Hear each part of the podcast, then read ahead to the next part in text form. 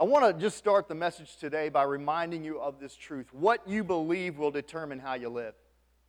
What you believe is going to determine how you live. What's going on inside your head and your heart will determine your behavior, your attitudes, your behavior, and the outcome of your life. And to illustrate it, I want to share a story that I've shared before, and I hope I don't bore you by sharing it again. But I once read a fable about an eagle that thought he was a chicken. Has anybody ever heard this story? I once read this fable about an eagle that thought he was a chicken. When the eagle was really small, he fell out of the safety of his nest. And a chicken farmer happened to come along and he found that little baby eagle and he brought him to the farm where he put that baby eagle in the chicken coop with all the chickens. So the eagle grew up believing that he was a chicken. So the evil, the eagle, not the evil, the eagle lived like a chicken and he did what chickens do. What do chickens do? Peck around at the ground, scratch. What? Yeah. Well, a forest ranger happened to hear about this eagle that thought he was a chicken. The forest ranger wanted to see for himself if it were true. And he went by the farm and and, uh, and he looked at that eagle, and he, the, the forest ranger knew that the eagle is the king of the sky, and he was completely surprised to see this eagle scratching around in the dirt, living in a chicken coop, pecking at the ground, and acting very much like a chicken. The farmer explained to the forest ranger that this bird was no longer an eagle. In fact, the farmer said, This bird is now a chicken because he, he's been trained to be a chicken and he believes himself to be a chicken. Well, the forest ranger knew that couldn't be true.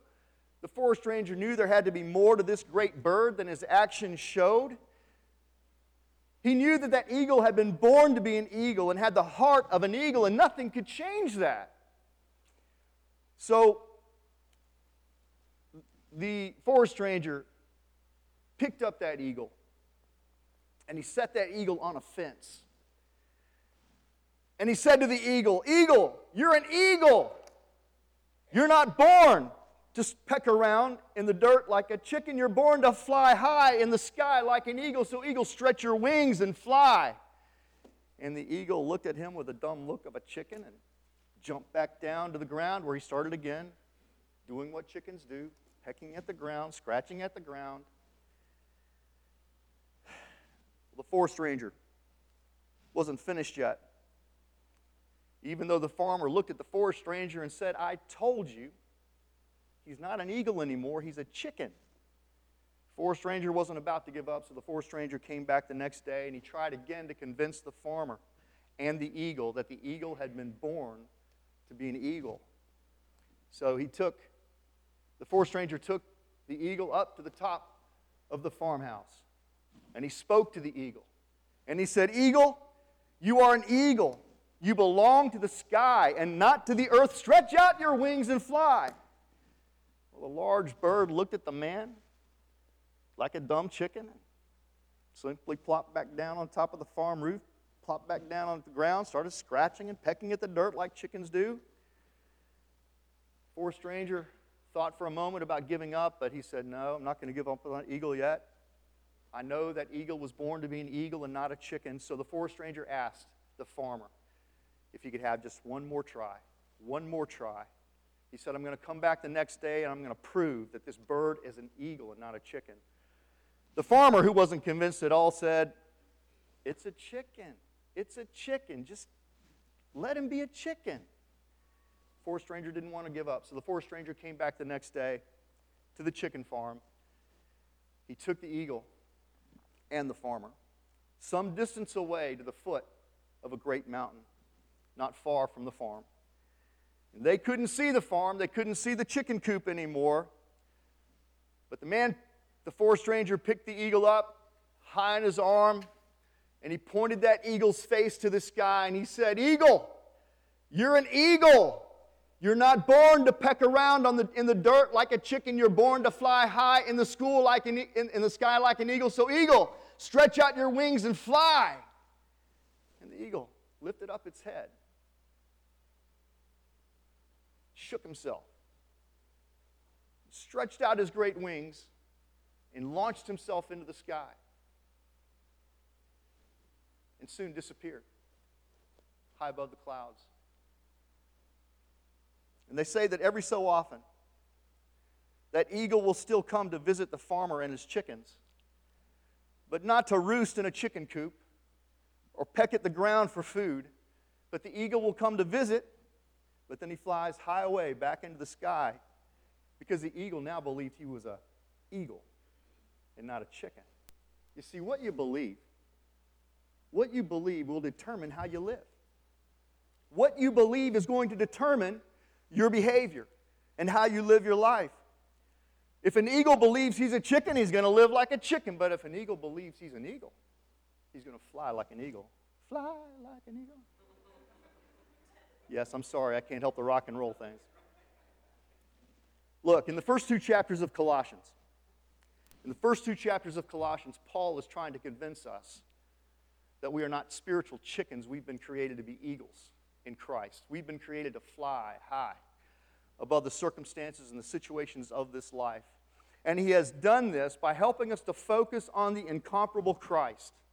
Paul has spent the first two chapters in this little letter helping us to focus our hearts and our minds on the incomparable Christ. And in these first two chapters, Paul emphasizes the supremacy of Christ, the glory of Christ, the sufficiency of Christ. In chapter 1, if you read, just refresh your memory a little bit, in chapter 1, Paul fixates on the person and the finished work of Jesus Christ, who went to the cross and paid the, the penalty for your sins and my sins, rose back to life again, gives us power to, be, to, to live a new life. It, it, Paul fixates on the person and work of Jesus Christ in the first chapter. But then in chapter 2, Paul comes back and he says, Now that you know who Christ is, let me warn you about something.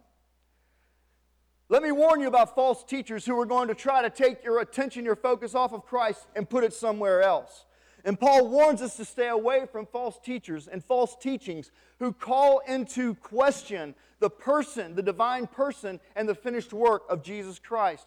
And in chapter 2, Paul warns us you've got to avoid this idea of legalism, this idea that if you follow man made rules and rituals and become part of a certain religious uh, uh, group, that you will be more saved than you already are in Christ. Don't, don't let that, that legalism uh, uh poison, poison the truth of who you are in Christ. Paul warns the, us to stay away from mysticism, this idea that we're made, that, uh, that if we have a deeper experience or secret knowledge, we'll be made more right with God than we already are in Christ. Nothing's going to make us more right with God than we already are. We don't need another experience, we just need the grace of God in Christ Jesus to make us right with God, right? Paul warns, uh, goes on and warn, warns us about asceticism. He says, if we, uh, which says, if we sacrifice more, then God's going to love us more than He already does in Christ Jesus. Man, Christianity, religious Christianity, is filled with this idea if I just give up more, I'll get more of God.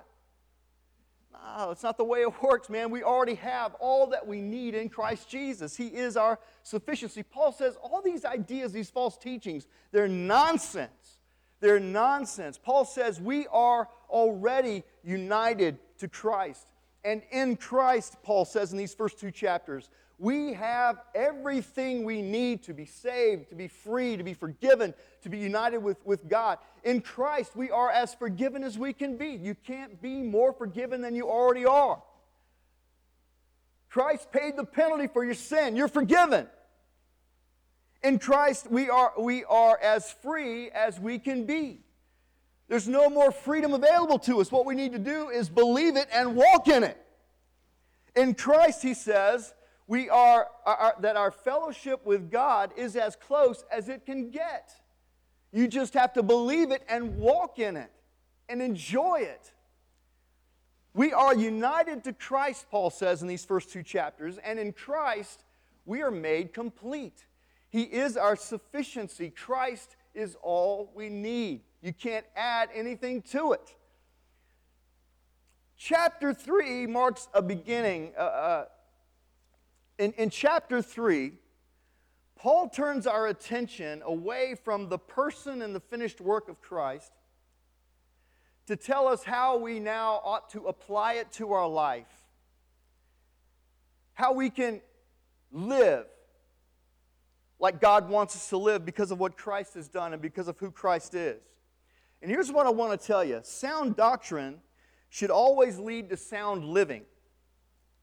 Because what we believe, you know, here's, here's the truth. So many of us are still caught up in sinful behavior and attitudes because we haven't gotten our theology right yet.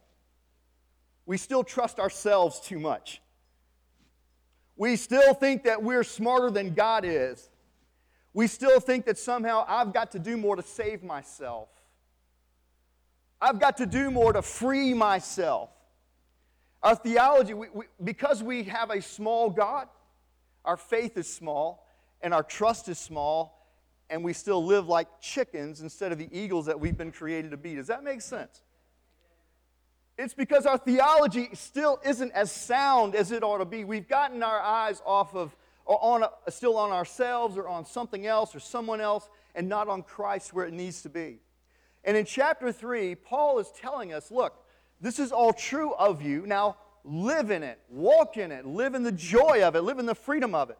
Paul moves in chapter 3 from what we are to believe about Christ to how we should behave in Christ.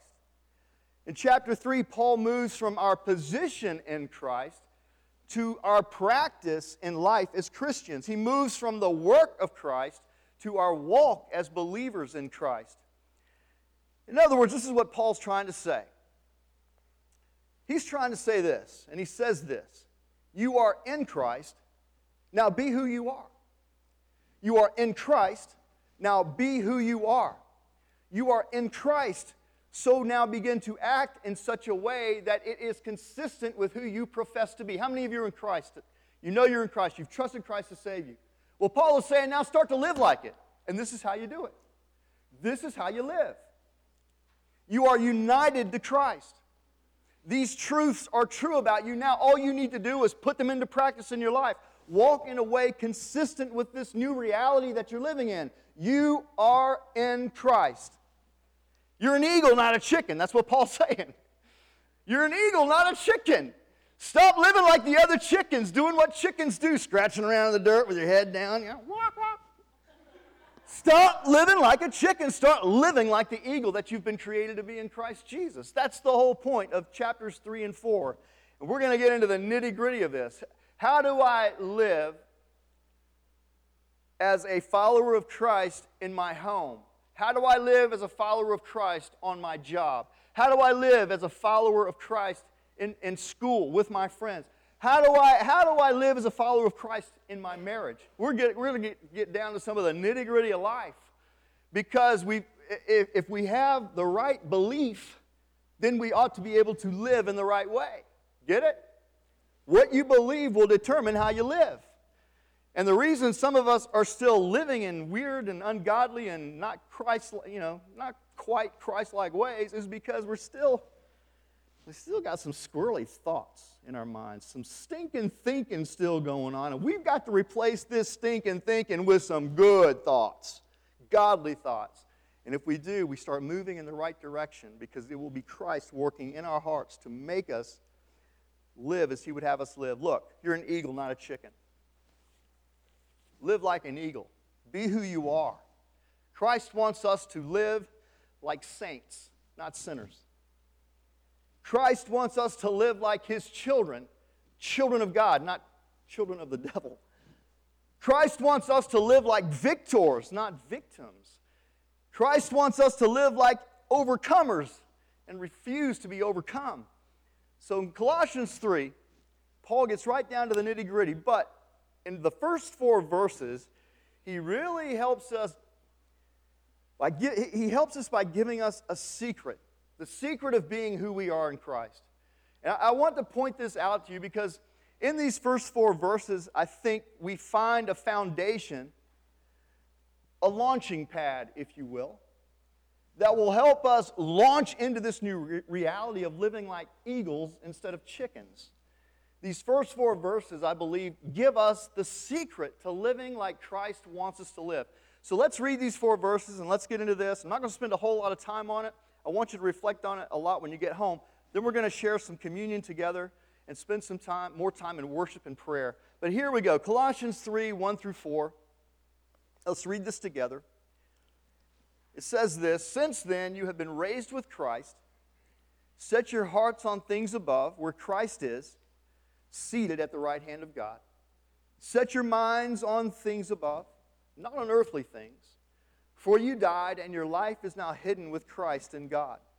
When Christ, who is your life, appears, then you also will appear with him in glory. I want you to notice two phrases that are placed in this passage of Scripture set your hearts on things above, set your minds on things above.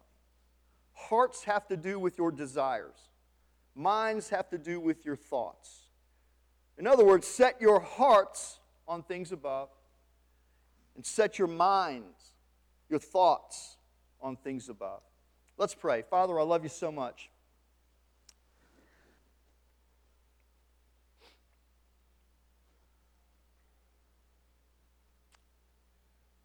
My mind is racing with all the things I want to say today, and I'm afraid it's just me wanting to say them. And I ask you, Father, to help me step back right now and you take over.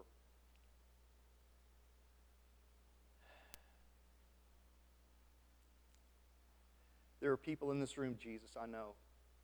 They need a fresh word from you, a clear word. They need a, a word that brings deliverance, a word that brings freedom, hope, and salvation. I don't have those words. Those are words that only you can bring. So I ask you, Lord, to speak through me this morning. People in this room who are tired of living like chickens and they're ready to fly like eagles. People who are tired of living like sinners, they want to live like saints. I pray today as we spend this moment in time in this passage of Scripture, Lord, that, that something would supernatural would take place in our hearts and minds. A light switch go on. We would gain understanding, clarity about what you mean, about how we can put it into practice. Give us ears to hear. Give us ears to hear and a heart to obey, Lord. In Jesus' name, amen. I want to point out to you three statements of truth that Paul makes in this passage of Scripture that provide for us a foundation upon which we can build our lives as followers of Christ. Just three truths. He kind of summarizes it. Frankly, this is what I think he does. In these first four verses, he summarizes a lot of what he's already said in chapter 2, and it provides us a bridge from this, uh, this from doctrine to practice, from, you know, from belief to behavior. This is, these three truths kind of give us a bridge, if you will, from just being a mere intellectual kind of exercise to really beginning to put it into practice. But I think these three truths have to be pointed out again, and here they are. The three truths in these four verses of, of, of Scripture that provide a launching pad for us to live a life filled with the glory of God are these. First, our life is hidden with Christ. We've got to get this in our heads. Our life is hidden with Christ. Would you say it with me? My life is hidden with Christ. My life is hidden with Christ. Say it again. My life is hidden with Christ. Say it one more time. My life is hidden with Christ. He says that in verse 3. And, and what he's saying here is this once we put our trust in Christ, our life is somehow organically, spiritually, if you will, united to Christ's life. His righteousness is now our righteousness. Okay? His power is now our power too. His wisdom is our wisdom too. His love is now our love too. Our life, once we put our trust and faith in Christ, once we accept the fact and the truth that He died for us on the cross, once we repent of our sin, turn to Him in faith, at that moment, our life is organically united to the life of Christ. Our life is hidden in His.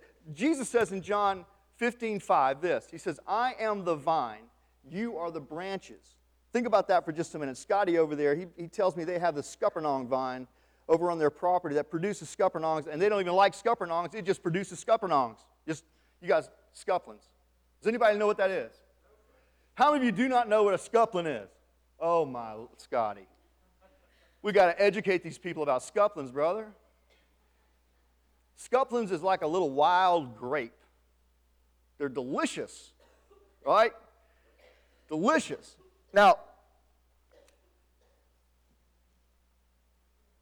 if you, the, the, the scuplin, the fruit that hangs from the tree, hangs from these individual branches, the individual branches are tied to the vine that grows out of the ground, right?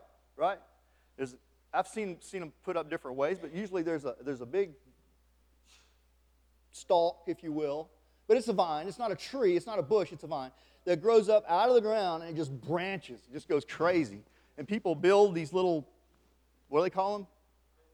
Fences, not pavilion things. Trellis, there you go, trellis. And the vine just kind of goes everywhere. And then as the fruit grows, it kind of hangs down, and you go up under the trellis, you start picking the fruit, and oh, it's delicious scuppling jam. Nobody, you guys haven't had scuppling jelly? Some of y'all think it's scuppling wine. Uh, I'm not talking that, no. what? Muscadine, very similar, very similar. Muscadine, there you go. Okay. but in order for those branches to produce fruit, it's got to be what? Attached to the vine, right? If you separate the vine from the branch, what happens? The branch dies, no fruit, hmm, right? But as long as it's attached to that vine, man, there's fruit. Listen, in a similar way, our lives, when we put our trust in Christ, is organically united to Christ's life. So Christ is the root, He is the vine, we're the branches, right? But now suddenly we have life flowing into us, His life flowing into us. The source of our life is Christ Jesus Himself. You get that? That's what it means when the Bible talks about our life is hidden with Christ. Christ rose to life, or, or, or Christ died for us, and that means we died with him. Christ rose to life again, that means we're going to live again. That we are living through his power. His life is flowing in us. He rose again to life for us. We rise again to live for him. We're inseparable. We're inseparable. Everything he is, we are. Everything he has, we have. His resources become our resources. His life, his power, his strength, his wisdom. It's now ours because it flows to us through his resurrection. Uh, man, it's so. It's too deep for me. Christ lives in us, Christ lives through us. As a matter of fact, it says in verse 4 Christ is our life. He is our life. Our life is hidden with Christ and God. You know what that means? That means we can be who we're supposed to be in Christ. That means that there's no excuses. Excuses are gone. Christ is living in us, through us, for us, his life is flowing out of our lives. It's like we have dug an artesian well. You guys know what an artesian well is, right? It's a well. It's a well that never runs dry, it just keeps pumping water. You know who can shut the water off? We can. You know, we can turn the pump off if you want to. And you can stop having water flowing into your, into your house if you want. I got a, we got a well at the house. As long as that pump's flowing, that pump's on, it's pumping water, all the water we ever need. In spite of the drought, we've had plenty of water. If I turn the pump off, guess what happens? No water. I like water. A lot. So we keep the pump on. My question is are you keeping your pump on? Is Christ's life flowing in you, through you, out of you? Is it because everything you need, He is, right? Do you think Christ likes, lacks anything? No. No. So, so anything that Christ says you can be, you can be. Anything Christ says you can do, you can do. You have all the life, the power, the wisdom that you need to be anything Christ has called you to be and to do. Does that make sense? I hope it, anyway, I got to move on. So our life is hidden with Christ. We're, we're, we're united with him, and nothing can separate us from, his, from this life. The second truth that's here is you find it in verse 1. To summarize it, it says the, the victory is won. The victory is won. In verse 1, it says that Christ is seated at the right hand of God.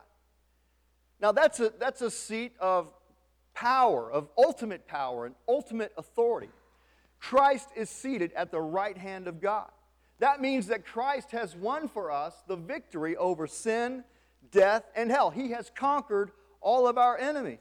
Psalm 27 1 puts it this way The Lord is my light and my salvation. Whom shall I fear? What have I got to be afraid of? Christ sits at the right hand of God, always making intercession for me. He has all authority and power. So Romans 8 says, if he's for me, then what? Who can be against me? The victory is ours.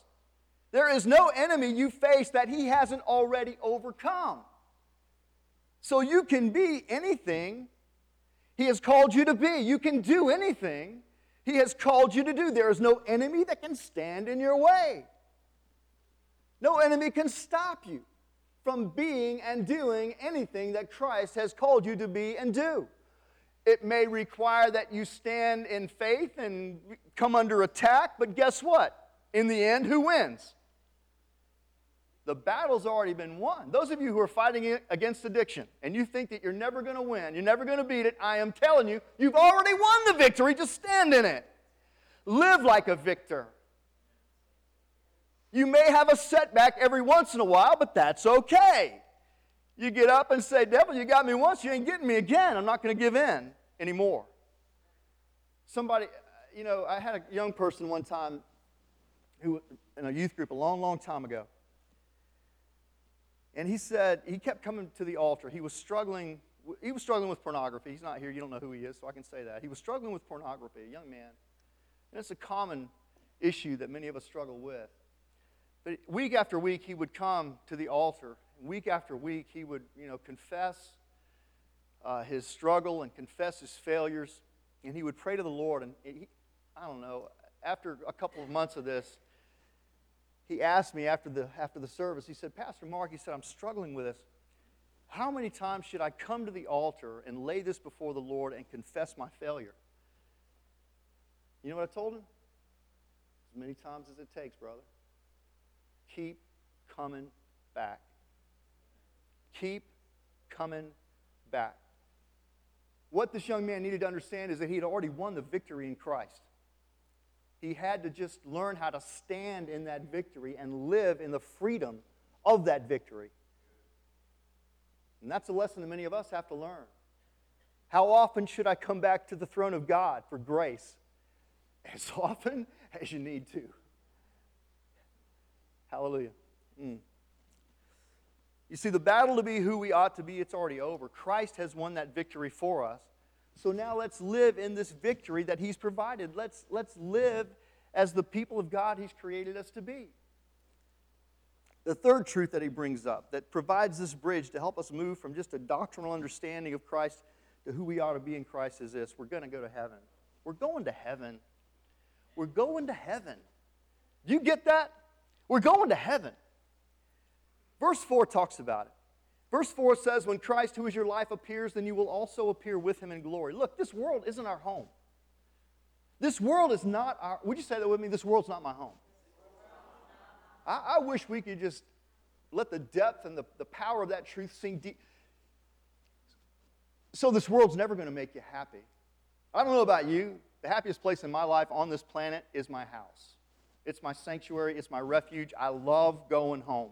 As soon as I pull up into the dirt road leading up into my house, I feel like I feel like I don't know this huge pressure has been lifted off, and I can begin to decompress and I can begin to relax. And is, I don't know how you feel about your home here on earth. That's the way I feel about mine. It's my refuge. It's my sanctuary, right? But even even at that, I, I know that this this sanctuary, this refuge I have in my home here on earth, is only temporary because then the phone rings. Somebody texts. Or then my wife comes in and says, Oh, got a flat tire today. Can you fix it? I, I know that there is nothing in this world that's going to give me, it, that's going to be a permanent sanctuary, a permanent refuge for me. This world is not my home. Everything here is temporary. but I'm on my way to heaven. And guess what? In heaven, that refuge is for real and is forever. And there's no sin, no tears, no sorrow, no death, no nothing. It's just peace and joy and hope. And I don't know about you, but as time goes on, the less satisfied I get with anything here, and the more I desire what lies ahead. Heaven.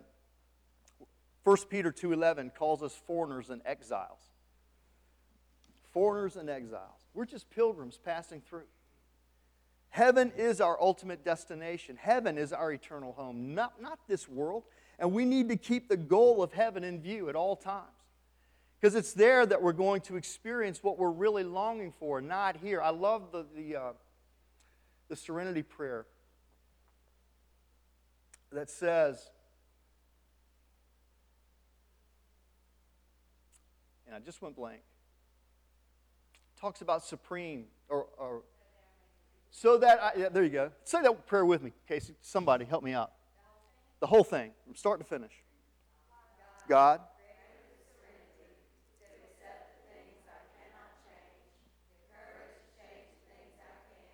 The wisdom to know the difference.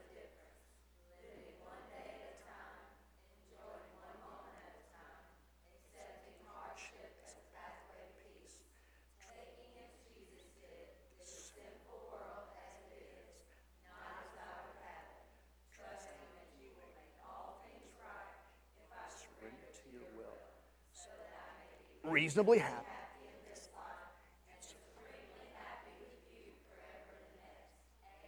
Our problem is we're trying to be supremely happy in this life and it ain't going to happen. That's our problem. You think about it. You think about it. We're trying to find ultimate happiness here. There is no such thing. No such thing. We can find moments of relative happiness, but ultimate happiness, it's not going to happen. You know why? This is what C.S. Lewis says. If I find in myself a desire which no experience in this world can satisfy, the most probable explanation is that I was made for another world. You and I were not made for earth, we were made for heaven. So don't expect to find permanent happiness here. Enjoy those moments of relative happiness, but realize it's temporary. The bad times are temporary, but may I also remind you, even the happy times are temporary too here on earth. But there is an ultimate happiness that lies ahead of us. And as we make our way home, this is what you can be sure of that Christ, who started the work in you, He's going to finish the work. He's going to He's going to do everything He's promised to do. God, who began the good work within you, will continue His work until it's finally finished on the day when Christ Jesus returns. So I would go back to say to my young teenage brothers struggling with pornography keep coming back. Because every time you come back, you give God another opportunity to work in you. But you got to understand, He won't be completely finished with His work until you see Christ face to face. So, those of you struggling with some kind of addiction or some kind of lingering life controlling problem, let me say this keep coming back, knowing that one day when you see Christ face to face, you're never going to struggle with that thing again. But take those, listen to me carefully, take those moments of victory, those moments when you look at temptation and say no, and enjoy the happiness of it. But just don't take it for granted. because guess what? There's probably going to be another temptation around the other corner. And because you experience victory today doesn't mean you might not experience defeat tomorrow because you know what? We got to be careful if we think we stand because we might fall. I am going on rabbit trails all over the place and I don't know why. Listen, we're, we're, we're not made for earth, we're made for heaven. And let's keep that in mind. Those are the three truths that I want to point out that Paul mentions in this passage of Scripture that our life is hidden with Christ, the victory's already won, and we're going to heaven. And it's with these tr- three truths in mind that we can be who we are created to be in Christ Jesus.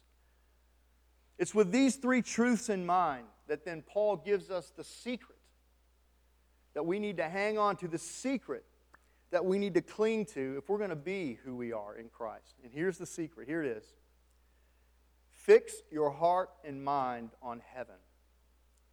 Fix your heart and mind on heaven. Get and keep a Christ centered perspective in your life, a Christ centered heart and mind. Actively, intentionally focus your desires, your heart, and your thoughts, your mind, heavenward. That's what he says. Set your heart on things above. Set your mind on things above. Now, how many of you want to be who Christ has called you to be? You're not willing to settle for anything less. Well, here's the secret stop pecking around in the dirt like a chicken and start looking skyward like an eagle. Get your mind off the things of the world. Get your heart and your affections and your desires off the things of the world and focus them heavenward because that's where your home is and that's where your hope is. You see, the eagle had to stop pecking at the ground and start looking at the sky before he could start acting like an eagle. It's the same way for us. Remember, what you believe will determine how you live. And if your heart and your mind are fixed in the right direction, if your desires and your thoughts are focused on the right things, then more and more you will be able to live as you're supposed to live in Christ. Fix your heart and your mind on heaven. But let's be honest, that's not easy for us, is it? That's not easy for us. It's not normal, or it doesn't seem to be the normal practice of our life. Normally, our hearts are fixed on the world around us. Normally, our thoughts are directed to the world around us. The desires of our hearts are locked into things like making more money and getting more power and being more popular. Our thoughts are more directed toward uh, uh, uh, they're centered around how to get what we want and how to get people to like us and how to get our own way. So, normally, is this not our life experience? We're looking around, we're trying to control situations and control people because we can't get our eyes upward, we can't get our eyes skyward, we can't get our eyes on heaven. We're looking around at the world around us, and it, it seems like the normal, our, normally our, our lives are, are, are lived out, stressed out, fretting, worrying scheming, manipulating, pouting, complaining, feeling hopeless, feeling helpless, wondering how in the world I'm going to get what I want. Oh, man. Another disappointing day. Come on, is that not true? And you know why? Because we're too busy looking at the, trying to control the people and the situations around us.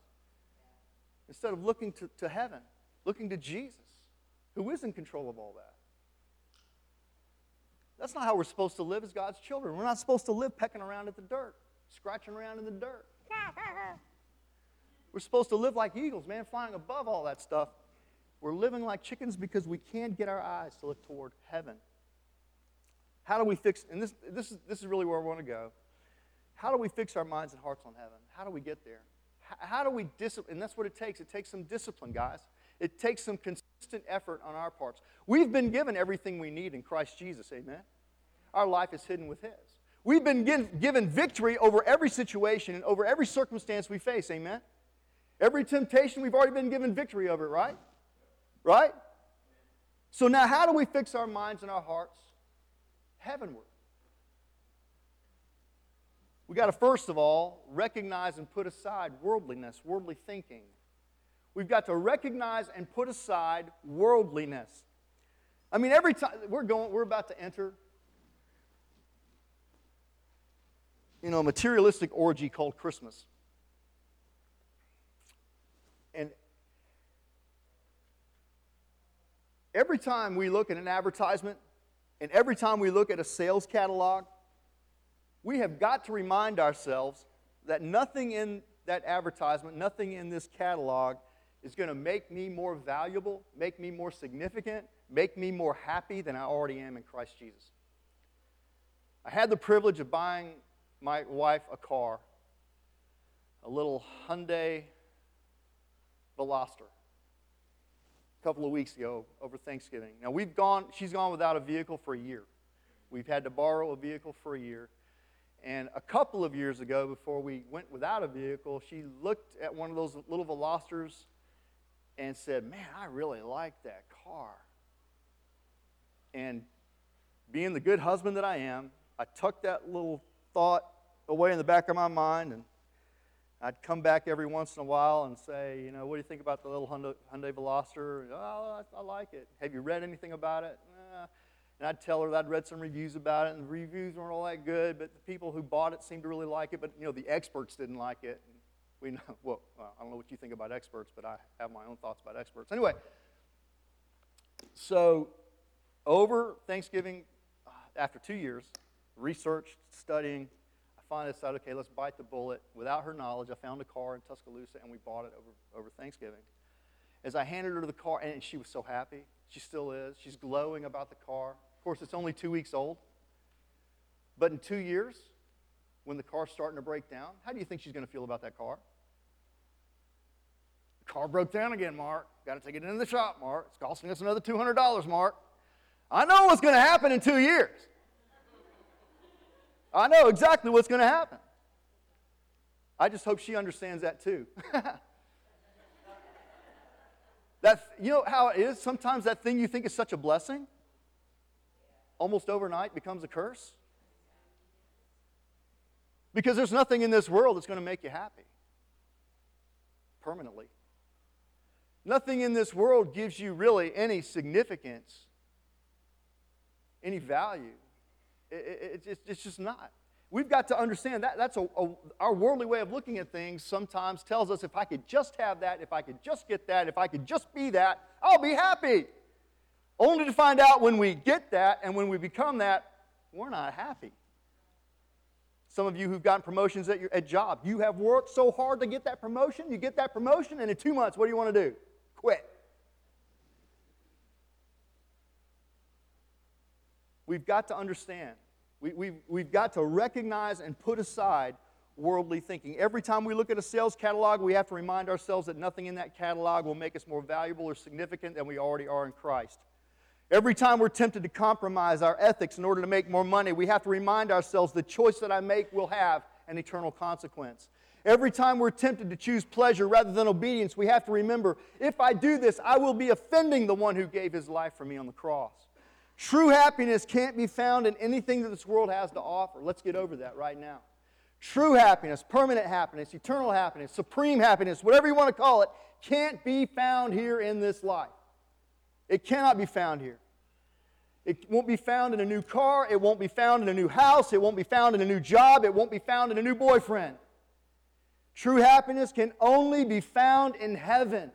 True happiness can only be found in the one who gave his life for you. Christ who waits for us there. Listen, Jesus says in Matthew chapter 6, don't store up for yourselves treasures on earth where moth and vermin destroy, where thieves break in and steal, but store up for yourselves treasures in heaven where moths and vermin do, excuse me, do not destroy, and where thieves do not break in and steal. For memorize this verse. For where your treasure is, there your heart will be also. Where your treasure, where you invest your time, where you invest your money, where you invest your talent, wherever it is you invest yourself, that's where your heart's going to be. We need to stop investing ourselves in the world and start investing ourselves in heaven. You get that? Our heart will follow our treasure.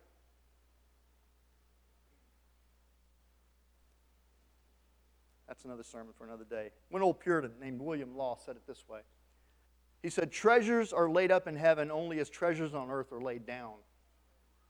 Some of us need to start laying down some treasures here.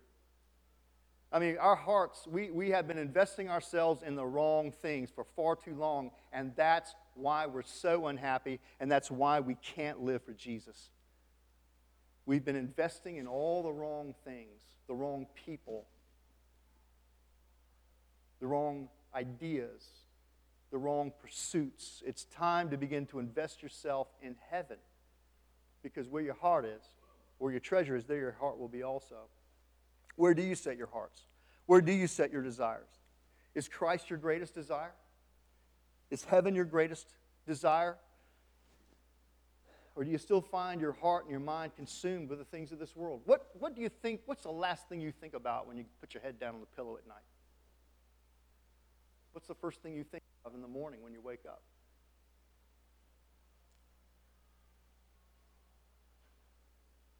What obsesses your mind and heart when you don't have anything to think about and do?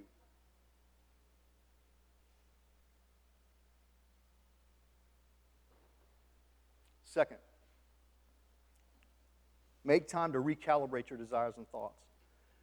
First, recognize and put aside worldly thinking, but second, make time to recalibrate your desires and thoughts. You know, when you go on a long trip, it pays to stop and check the map to make sure you're still headed in the right direction. I had a, couple of kids in my youth group in Ozark that decided they wanted to visit a college in Lakeland, Florida.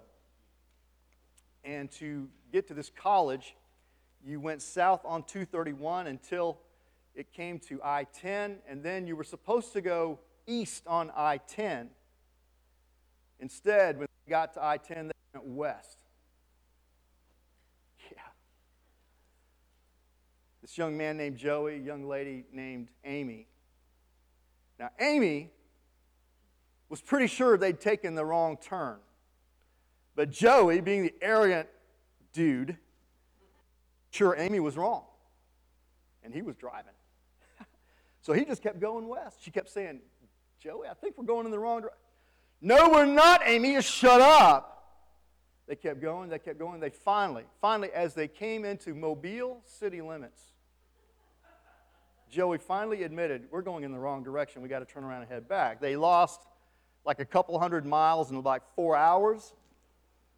Now, Joey should have listened to Amy and recalibrated his direction long before that.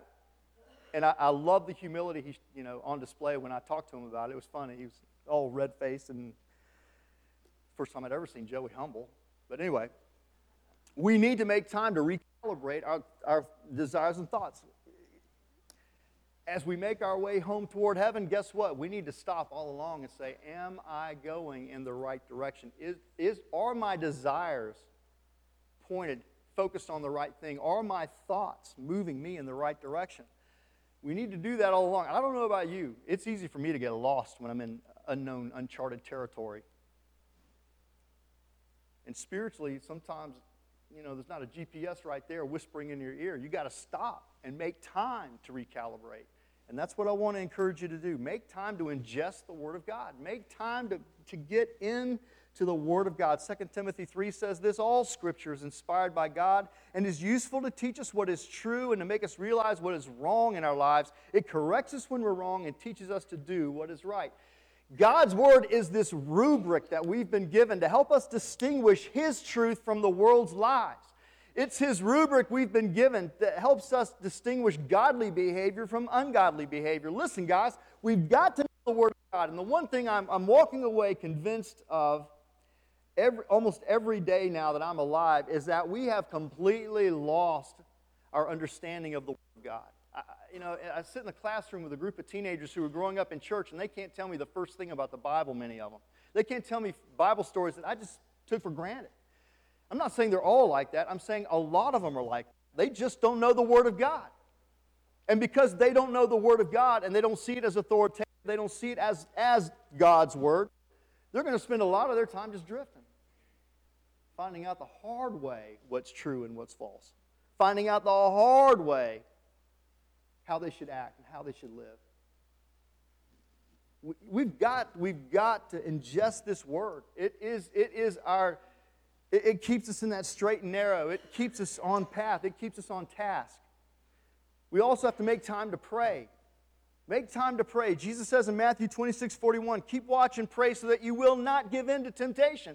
A lot of the reasons we, we give in to temptation is because we haven't really thought about it until then, haven't really asked the Lord to help us avoid it.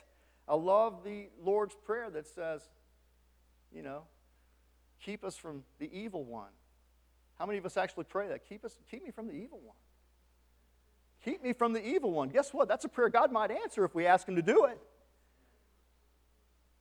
Because I guarantee you the evil one's going to be there waiting on us.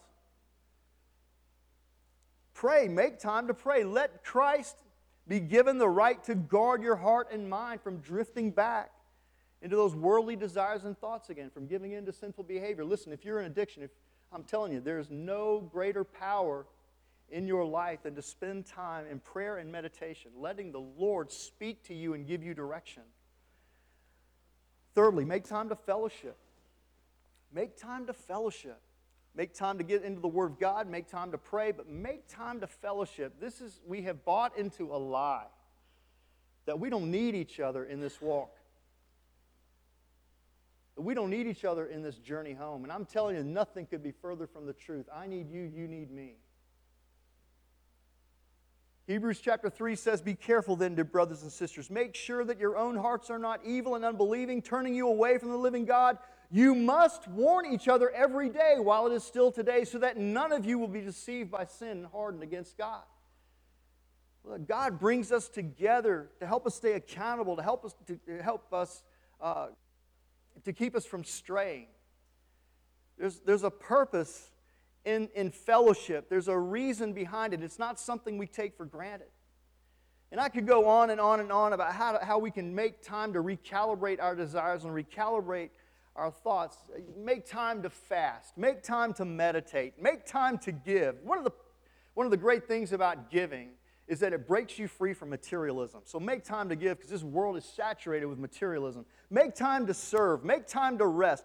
Make time to recalibrate your desires and your thoughts. Fix your mind and heart on heaven if you want to be all that God has called you to be. We're going to bring it to an end.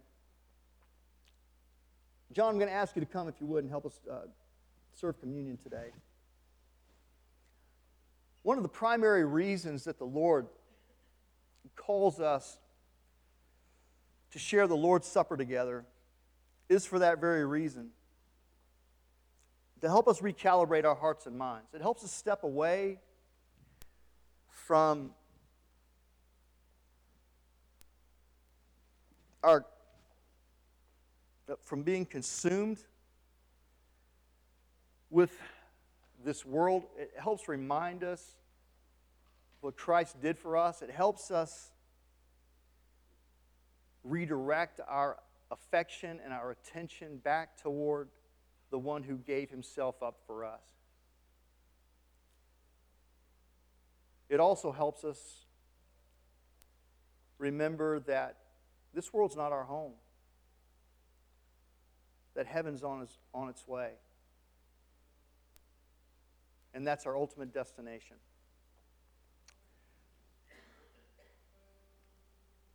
I want to ask John to come lead us in communion. And as we do, I, I, I, want you to allow the Spirit of God to honestly examine your heart. Because we have to ask ourselves in times like this, and we're called to do this, we're called to examine ourselves to see whether or not we're in the faith, whether or not our thoughts and our affections are focused on the right things